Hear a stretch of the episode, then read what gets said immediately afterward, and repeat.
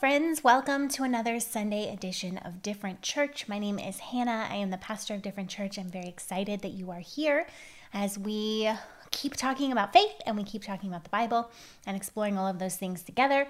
Don't forget, very exciting, our opening date for in person services will be Sunday, July 12th. So that is coming up very soon. And also at the end of the service today, at the end of this message, there will be a very cool song, which I'll tell you more about later. So, pull up a chair, grab your coffee, grab whatever you need to, get your breakfast, and let's jump in, shall we? Today, our passage is from Numbers, which is a book in the Old Testament. Um, it's near the beginning, so you have Genesis, Exodus, Leviticus, Numbers. It's the fourth book in the Old Testament. And we are going to read Numbers 11, verses 24 through 30 in the New Living Translation. So I'm going to go ahead and read that, and then we are going to dive in. Verse 24. So Moses went out and reported the Lord's words to the people. He gathered the 70 elders and stationed them around the tabernacle. And the Lord came down in a cloud and spoke to Moses. Then he gave the 70 elders the same spirit that was upon Moses. And when that spirit rested upon them, they prophesied. But that didn't happen again. Two men, Eldad and Medad, had stayed behind in the camp. They were listed among the elders, but they had not gone out to the tabernacle. Yet the Spirit rested on them as well. So they prophesied right there in the camp. A young man ran and reported to Moses, Eldad and Medad are prophesying in the camp. And Joshua, son of Nun, who had been Moses' assistant since his youth, protested, Moses, my master, make them stop. And Moses replied, Are you jealous for my sake? I wish that all the Lord's people were prophets, and that the Lord was put his spirit on them all. And then Moses returned to camp with the elders of Israel. Now, this is a funny little narrative in the middle of a much bigger narrative that spans like Exodus, Leviticus, and Numbers of the Israelites traveling from Egypt to the promised land. Um, but it's even funnier because this little nugget is in the middle of a larger chapter, which I invite you to go read chapter 11 at some point when you have time, because right before this passage starts, the Israelites are complaining. In fact, they are complaining bitterly. They are very upset. They're in the middle of nowhere. They're in the wilderness. The journey has been long. they are tired of walking in the unknown. The, the promised land is nowhere in sight. All of this is getting to everyone. And the final straw for these people is that they are tired of eating manna. Now, manna was a food that God was sending to the Israelites overnight, every night, enough for every person to eat and get full. And it, manna, the word literally means what is it? Because Israelites had no idea what it was. It would just show up on the ground like dew. And it was some kind of seed like substance that they could grind, they could make flour out of it, they could make bread, etc. But they didn't know what it was. So they called it manna. What is it? And every night when they went to sleep, God would put manna on the ground and they would wake up and they would collect the manna and they'd have enough food for the day. But they couldn't collect more than one day's worth of food except for the day before the Sabbath, and they collect two days. If they collected a hoard of manna, it would all spoil by the time they woke up in the next morning. So it was literally like daily bread. They couldn't have more than one day's worth. But they had been eating this for a while, and everyone was getting very tired of manna. It's been weeks, months since they had anything else to eat. Obviously, manna is better than no food. But eating the same thing every day for every meal gets pretty old quickly. I'm not sure if there's foods that you ate so much when you were a kid that you refuse to eat them now. For me, raisin bran. we had raisin bran so much when I was a kid because my parents love it and they still love it. I don't know how. If you're watching, mom, I don't know how you still eat raisin bran. I cannot stomach raisin bran to save my life. It gets near me and I'm like, no, I ate it too much. So these people are really grouchy. They've had enough. They're up to here with manna. They're grouchy. They complain. They wish they could just have some meat. It's been so long since they've had a nice Sabbath dinner with vegetables and wine and meat, and the head of the household got to carve the roast beast. They're just reminiscing. They're like, if only we could have some meat. So they're just complaining. They're miserable. And all the sermons I've heard like fault the Israelites for this, but it seems completely reasonable to me that they would be complaining and upset here. So isn't it a normal human response to complain and to be upset and to be to have that kind of reaction when you're feeling overwhelmed and especially when you're when you have this all this uncertainty and then in the middle of that you're doing the same thing eating the same thing doing the same thing over and over and over and over i'm sure some of you have felt this during the coronavirus times that we are in especially during the quarantine during the lockdown you were just at home doing the same thing over and over and over and eating the same things and it wears thin. It wears on you a lot. So, this is kind of what the Israelites are feeling. And we also know that when we have outrage, when we're very outraged about tiny things in life during difficult times, it's often because there's something bubbling beneath the surface, right? Like if you yell at your partner for leaving the toilet seat up, it's probably not because he left the toilet seat up, right? It's because there's something deeper. It's just the last straw. If you yell at your kids for leaving a dish in the sink, it's usually because it's a last straw. It's not because you're particularly upset because there's a dish in the sink one time. Especially when we're dealing things dealing with things like grief, loss, exhaustion, anxiety, too many days of upset kids in a row, all of that gets channeled into something tiny. And for the Israelites, it seems like this is getting channeled into manna again. We're so upset with this manna. When you have very few emotional reserves left to live on, the tiniest thing can lead to a big eruption. And I'm sure that this has all happened in all of our lives. So we can't really fault the Israelites as a whole for feeling this as we have felt it as well. So the people are grouchy, they're drained, they're exhausted, and they are just erupting. They are so emotionally drained and grumpy that they actually start to reminisce about the good old days when they were slaves in Egypt. And we think, oh, crazy, right? No. I mean, sure, they were slaves in Egypt, but at least they had Sabbath dinner with the family every week. Sure, they were worked to the bone by their cruel masters in Egypt, but at least they lived in a hut near a river instead, in a, instead of in a tent in the middle of who knows where, with no plan to find the promised land that they have been told about for months now. Sure, they had no future in Egypt, and they didn't have their freedom, but at least they didn't have to exist in the endless unknown of the desert, the wilderness. They didn't have to face their demons. They didn't have to try to make their own way in a world that refused to accept them or make space for them. Things weren't better in Egypt, but they weren't unknown in Egypt. And how many times do we do this? We wish for the safer option, quote unquote, the safer old option that we already escaped from because the old was so much easier. The old was predictable and the new is just too difficult to face. And we think about the old thing that we used to do, or the old place that we used to live, an old relationship that we used to have, even though it was killing us. And we we're like, I wish, I just remember the good old times. because what's happening right now is so uncertain and so unknown and it's overwhelming. So they're all complaining hopelessly, angrily. And who do they complain to? The only person in charge. Moses. So they're complaining, all of them, and they complain to Moses. And then Moses, in turn, complains to God because Moses doesn't have anyone else to complain to. So Moses complains to God about how difficult all these people are being. Nothing seems to make them happy. They're hungry, they complain. They have food, they complain. They hate the manna, they complain. They didn't have manna, they complained before. Moses is on the brink of burnout, just like everyone else, because he's trying to do everything himself. And he's just as emotional as the Israelites are. And he even says to God, Did I give birth to these people? Did I bring them into the world? In other words, I'm not their parent. I'm sick of these screaming kids. They're not even mine.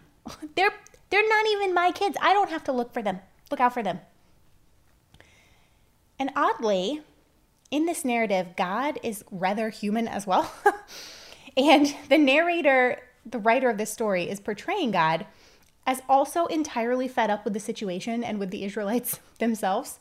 Even God in this story is getting passive aggressive, promising, God actually promises to give these annoying, complaining people so much meat, because they're wishing for meat. He's going to give them so much meat that it will come out of their noses and they will never want to eat meat again. God actually threatens that they will have to eat this meat for an entire month until the thought of eating any more meat makes them want to vomit.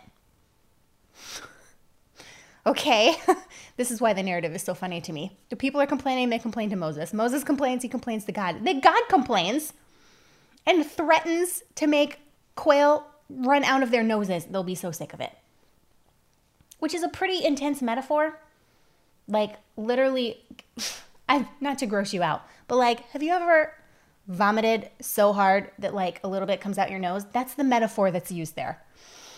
So then Moses has to talk God off of a ledge, and they agree together that Moses does, in fact, need help. God's like, okay, get your elders. We're going to spread the burden of all of these people among more than just you because you're about to be burned out. So God tells Moses, go get these 70 leaders. We're going to help him lead the people. What a strange little story. Because the people are complaining, a completely normal response to being overwhelmed and feeling out of control. And then Moses was complaining, a completely normal response to feeling overwhelmed and out of control.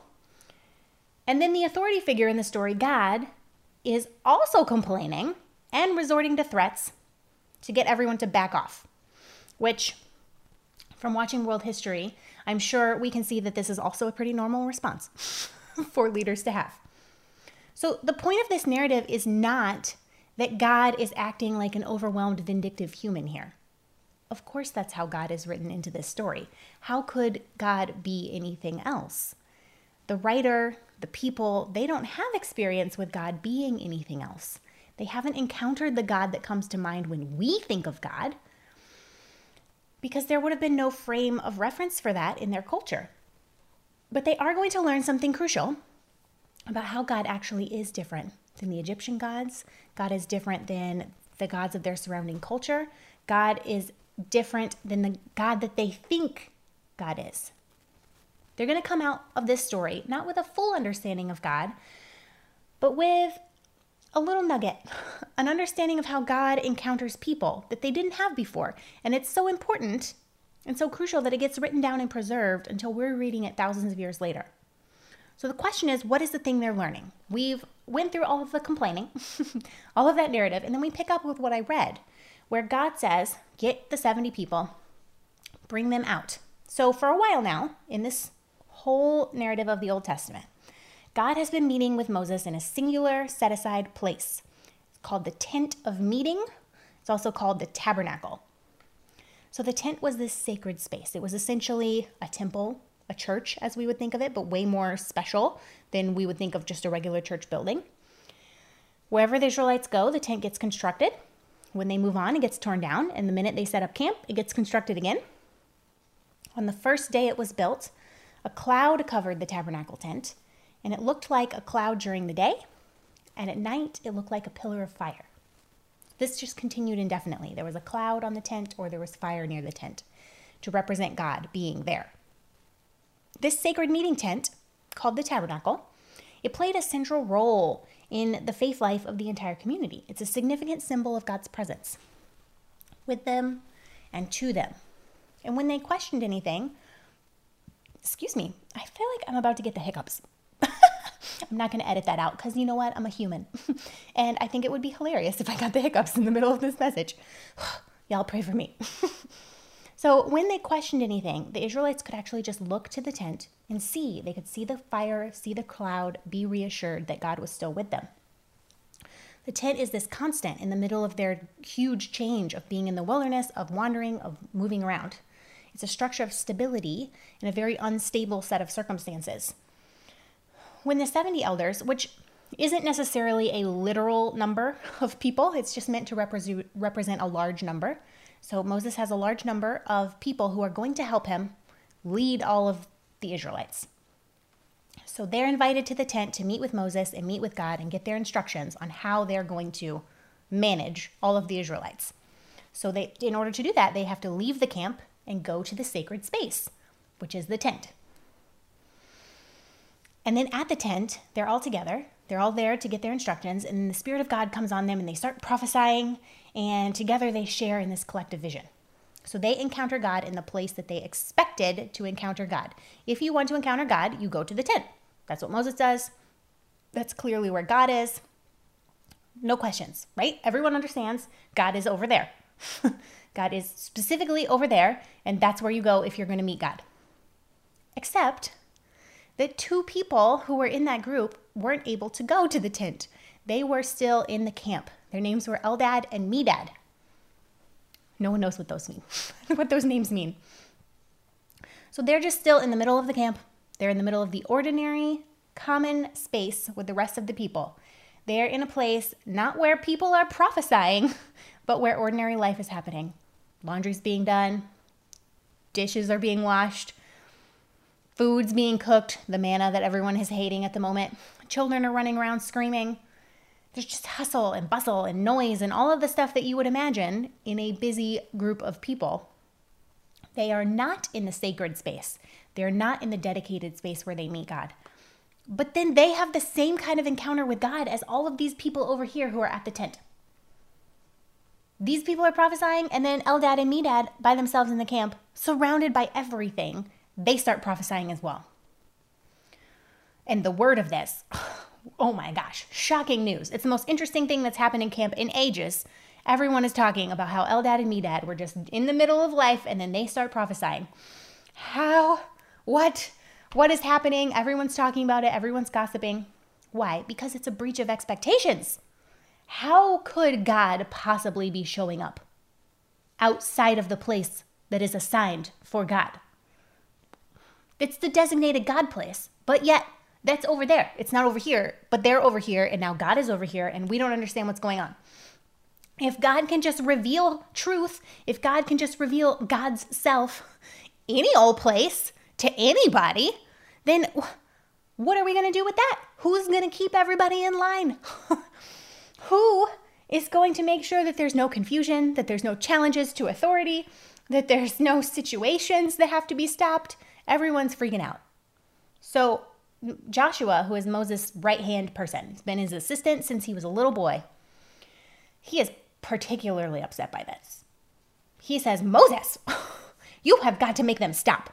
If if they're doing that, then how do we know what they're doing? How do we know what they're saying? Who's going to keep track of them? How do we know that it's even God? Because God is over here, you know. God can possibly be over there. They're just, what if they have a demon? How do we know?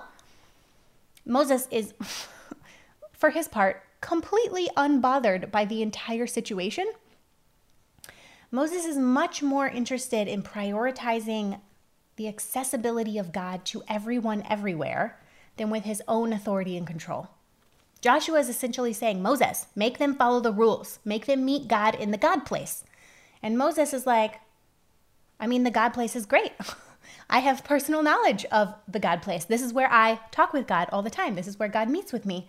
And it's important to set aside a sacred space for a particular focused attention on God, worship, teaching, gathering together. But this does not prevent Moses' ability to also value a regular, ordinary encounter with the Holy Spirit. In fact, Moses says, Man, I wish everybody, I wish everybody everywhere might participate in this kind of experience with God. And that's the point. That's the point the narrative has been trying to teach us. That nugget of truth. In the middle of all of this complaining and threats and pettiness, the nugget of truth that they finally begin to understand about God is that God doesn't have to meet people in our pre designed, pre designated spaces with our pre assigned rules. And that may sound like it's not mind blowing, but for them, that was mind blowing. What do you mean that God is going to meet someone outside of the God place?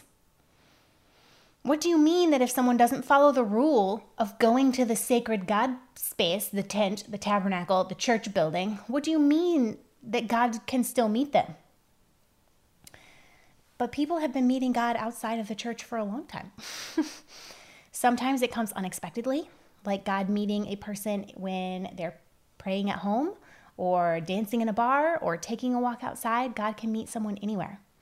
Sometimes it's come because people have been kicked out of church, um, because people have been suppressed and oppressed and not allowed in church spaces for a myriad of reasons. And God refuses, refused then and refuses now, to be placed in our pathetic, I don't know if that's too strong of a word, pathetic little box that insists that people have to believe and act the same way that we do in order to encounter God in a real way there have been so many people like Joshua who are like, hey, you have to make them stop. They can't have God out there. That's they can't possibly have God out there. We have God. This is our God space. They, if they want God, they have to come in here. They're just appalled. These people are appalled and threatened whenever they hear the experience of God encounters from people who are outside of the mainstream church community. And unfortunately, sometimes those people are us. Sometimes they're us. I know, I know. It's difficult. But sometimes we are the ones who are horrified and threatened, and we don't know what to do. When someone has an experience of God and it's different than the one that we're used to. But there's no place that God can't meet someone. God has been doing this for centuries, for millennia, right? God has been meeting people of color, black people specifically in America, for centuries while they were prevented access to the so called sacred spaces where the proper people worshiped. God met them outside. God has been meeting the LGBT plus community for years while they have not been allowed to practice their faith in churches across America. God has been meeting women for millennia while they were not allowed to speak or teach or preach or share the good news of Jesus Christ, God will meet anybody, especially people who are not able to enter safely into our sacred spaces. And God will never stop meeting with people, regardless of what it does to our expectations or our rules about God. And sometimes, just like the Israelites, it takes us pretty much a complete and utter breakdown, or at least nearing an edge of it, before we are able to realize and see the unhealthy patterns that we've been living in. Sometimes it takes like a complete, a complete, a complete and clear, that's two words, complete and clear crisis, perhaps like we've been having with this pandemic, for us to finally have our eyes open to what's really going on around us and what's really going on inside of us. For us to finally learn something new about God and about faith and what it means to be a person of faith. Perhaps it sometimes takes us all the way to the edge of ourselves, to the edge of what we feel comfortable with, to the edge of everything that we think is appropriate or allowed. It takes us all the way there before we finally can relent and, and cry out like Moses did that I wish all the Lord's people were prophets. I wish this encounter would happen to everybody who calls upon the name of Jesus. I wish that this God experience was available no matter what, no matter your race, your creed, your ethnicity, your sexuality, your gender identity, your age, no matter where you are in the world, no matter what your situation looks like, no matter your economic stability, it doesn't matter. I wish that this would happen to everyone. And that it doesn't necessarily have to happen in our pre assigned sacred space. So I just hope that we can reflect on that this week and all the ways in which we, as a faith community, can welcome all people together and reject none. For God may be encountered by all people, anywhere, anytime. And that's beautiful. But we also want God to be encountered in our space. We never want to be the so called sacred space that doesn't allow people in. Never. So I just hope we can reflect on that this week and truly think about what it means to say, I wish that all of God's people would have this experience. And so now we're going to close with a benediction, this prayer and promise for the week ahead. Uh, but don't forget that we have a very special cover song called The Middle by the Different Church Band that will be playing immediately after I'm done praying. And I hope that you will stay for it because it's beautiful. the band does a fantastic job. And also, it must be time to end this recording because I just got an eyelash in my eye. so I hope that you will stay for the song because it's delightful. And I think it will really speak to your heart. And I will see you next week. But before we go, let's pray together. Come, Holy Spirit, rouse the people of God. The earth is groaning for restoration. Come, Holy Spirit, and revive what has gone stale. Wash away everything that suppresses and silences and condemns us. We go in faith that the Spirit is moving even when we cannot perceive it. She grows like a fire, burning brighter each day. Let us open our hearts to the work of love. God's work is always brewing and the holy potential for the renewal of all things surrounds us. Amen. Until I see you next week, be safe, be healthy, and I hope that the joy of the Lord gives you strength. Bye, friends. Hey, don't write yourself off yet. It's only in your head you feel left out or looked down on. Try your best, try everything you can. And don't you worry what they tell themselves when you're away. It just takes some time, little girl, you're in the middle of the ride. Everything, everything will be just fine. Everything, everything will be alright.